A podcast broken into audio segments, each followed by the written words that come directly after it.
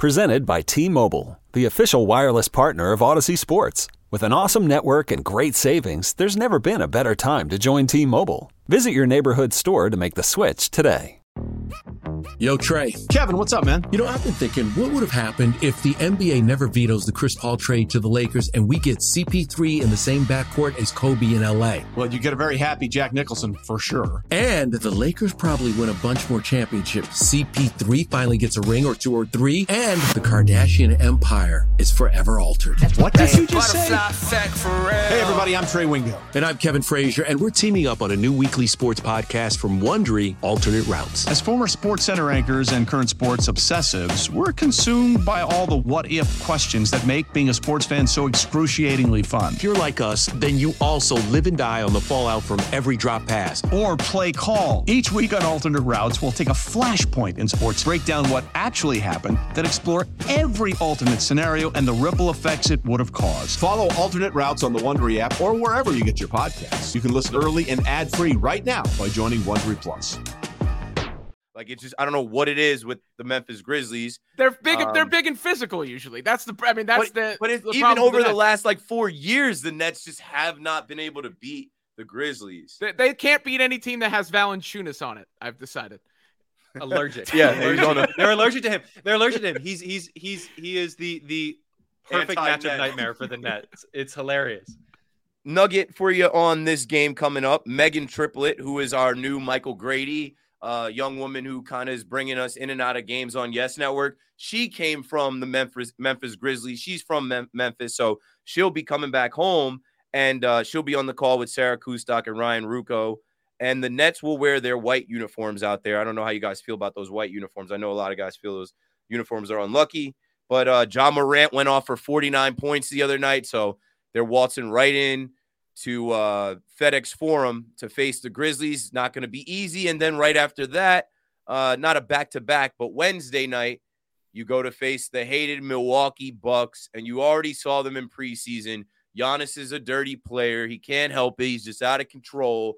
He, he's a bull in a china shop. We'll have to go watch the Nets face the Bucks again. And uh, I'm interested to see what the matchup looks like with this new Nets team.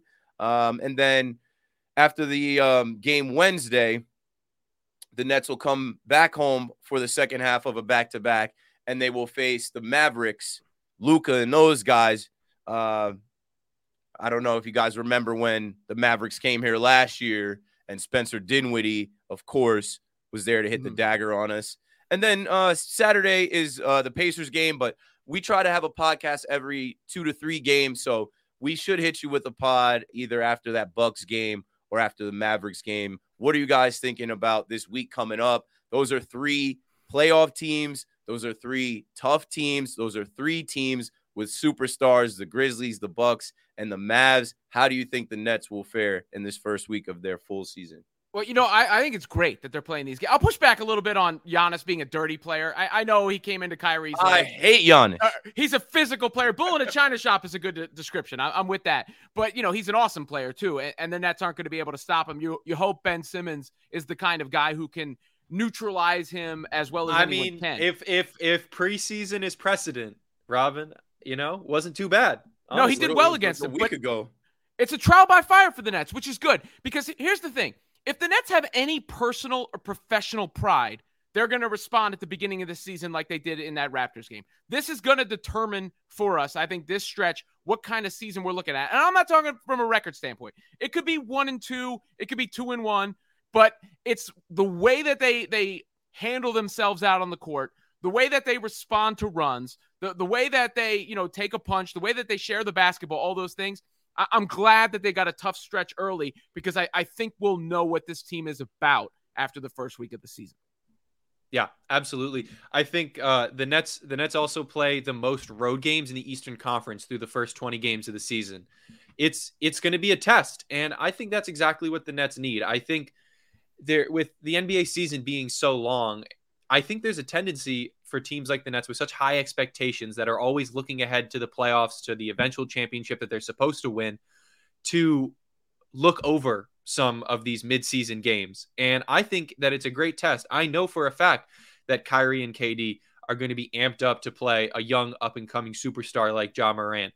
I know KD wants to go back up against Giannis uh, uh, after two, what happened two years ago. I, I it's just it, it's fact, and I think that that's something that we can pull a lot from as fans, but also that the players are going to pull a lot from. They're going to be able to look at these matchups and look back at them, you know, at the end of the season and say, okay, this is what we did. This is what we could have done better.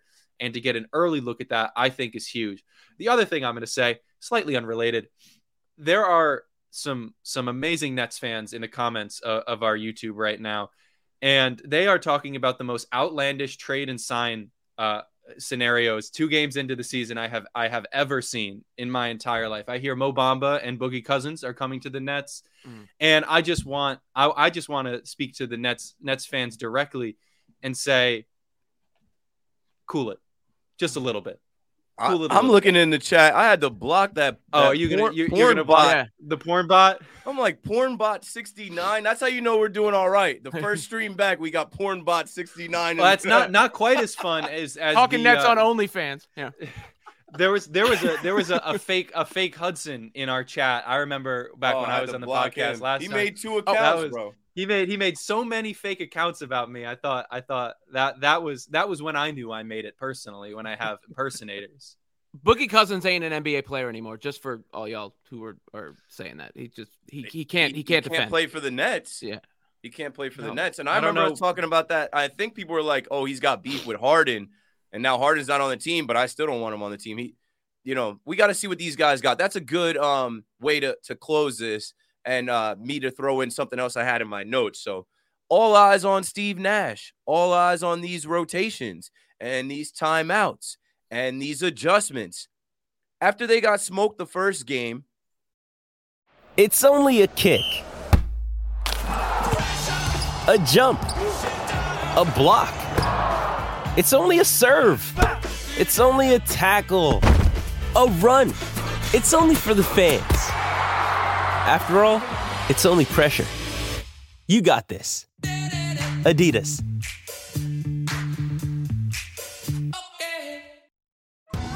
Survivor 46 is here, and so is On Fire, the only official Survivor podcast. And we have a twist this season. The winner of Survivor 45, Dee Valladares, will be joining us every week. We're going behind the scenes of the biggest moments, the how and the why things happen, and the strategy and analysis you can only get from someone like me, a Survivor winner. Listen to On Fire, the official Survivor podcast, wherever you get your podcast. you saw a big change in the second game, right? A couple guys got DNPs that played in that first game. Kessler Edwards, uh, Edmond Sumner. Let me see if I go back to my notes. Cam Thomas. Cam Thomas. Cam Thomas is another one. That's a big one. one. That's Yuta, a big one. Um, and I know when you're getting blown out, you get guys off the bench. But like Edmond Sumner and Cam Thomas were up early in that first game. So that tells you they were part of uh, the plan and the rotations. Then they weren't a part of the plan against Cam Thomas was our first our first guard off the bench. I was screaming for him to get pulled in that game. He he did not. No, he didn't look ready. But yeah. I'll say this: when you look at a team that has OG Anunoby, Scottie Barnes, Pascal Siakam, maybe and even Gary Trent Jr., Precious, uh, Achiuwa, like they, maybe they were thinking about size. There's a lot of talk about the Nets lacking size and not having the guys in the starting rotation or coming off the bench to match up against the Celtics. So I'm, I'm paying attention to who gets up, when they get up, and how Steve Nash deploys these guys, especially with help on the way. I want to ask about Seth Curry. Uh, he's out with the ankle. Uh, I don't know when he's going to be ready. They said he's, he's expected to play at some point, but it's not known exactly when. And TJ Warren is on the mend, and he said that, you know, he feels good about his progress. So we hope to see both of those guys maybe next month. I'm pretty sure he tweeted soon. Year. He, he sent out one of those classic soon tweets. So more help is on the way. Uh, we will see this roster. I know you guys are already thinking trades. I was thinking trades too. I'm like, we need another point guard, maybe another big. but that's what happens when you you see you know your team and you overreact right away. Uh, this will be a good measuring stick. This will be a good barometer for what the Brooklyn Nets have and don't have after we see them face the Grizzlies, the Bucks, and the Mavericks. We'll be back with another episode sometime between the um, second or third game, or maybe after the third game, whenever we can plan to get together. We're, we're going to try and do this with all three of us, three hosts. We appreciate you guys for joining and keeping the chat going. The chat was rocking. Tell a friend to tell a friend. Talking Nets is back. Subscribe to the pod. Uh, it's brought to you now by Audacy. When you look for the pod, Talking Nets, look for the logo that says Audacy. The old feed I'm going to shut down, but you can expect to find us on YouTube, the same channel on Twitch as well. And like I said, every two to three games, we'll be delivering an episode. So you can expect probably two episodes a week. And this episode will get chopped down into smaller segments. Uh, it's good to be back.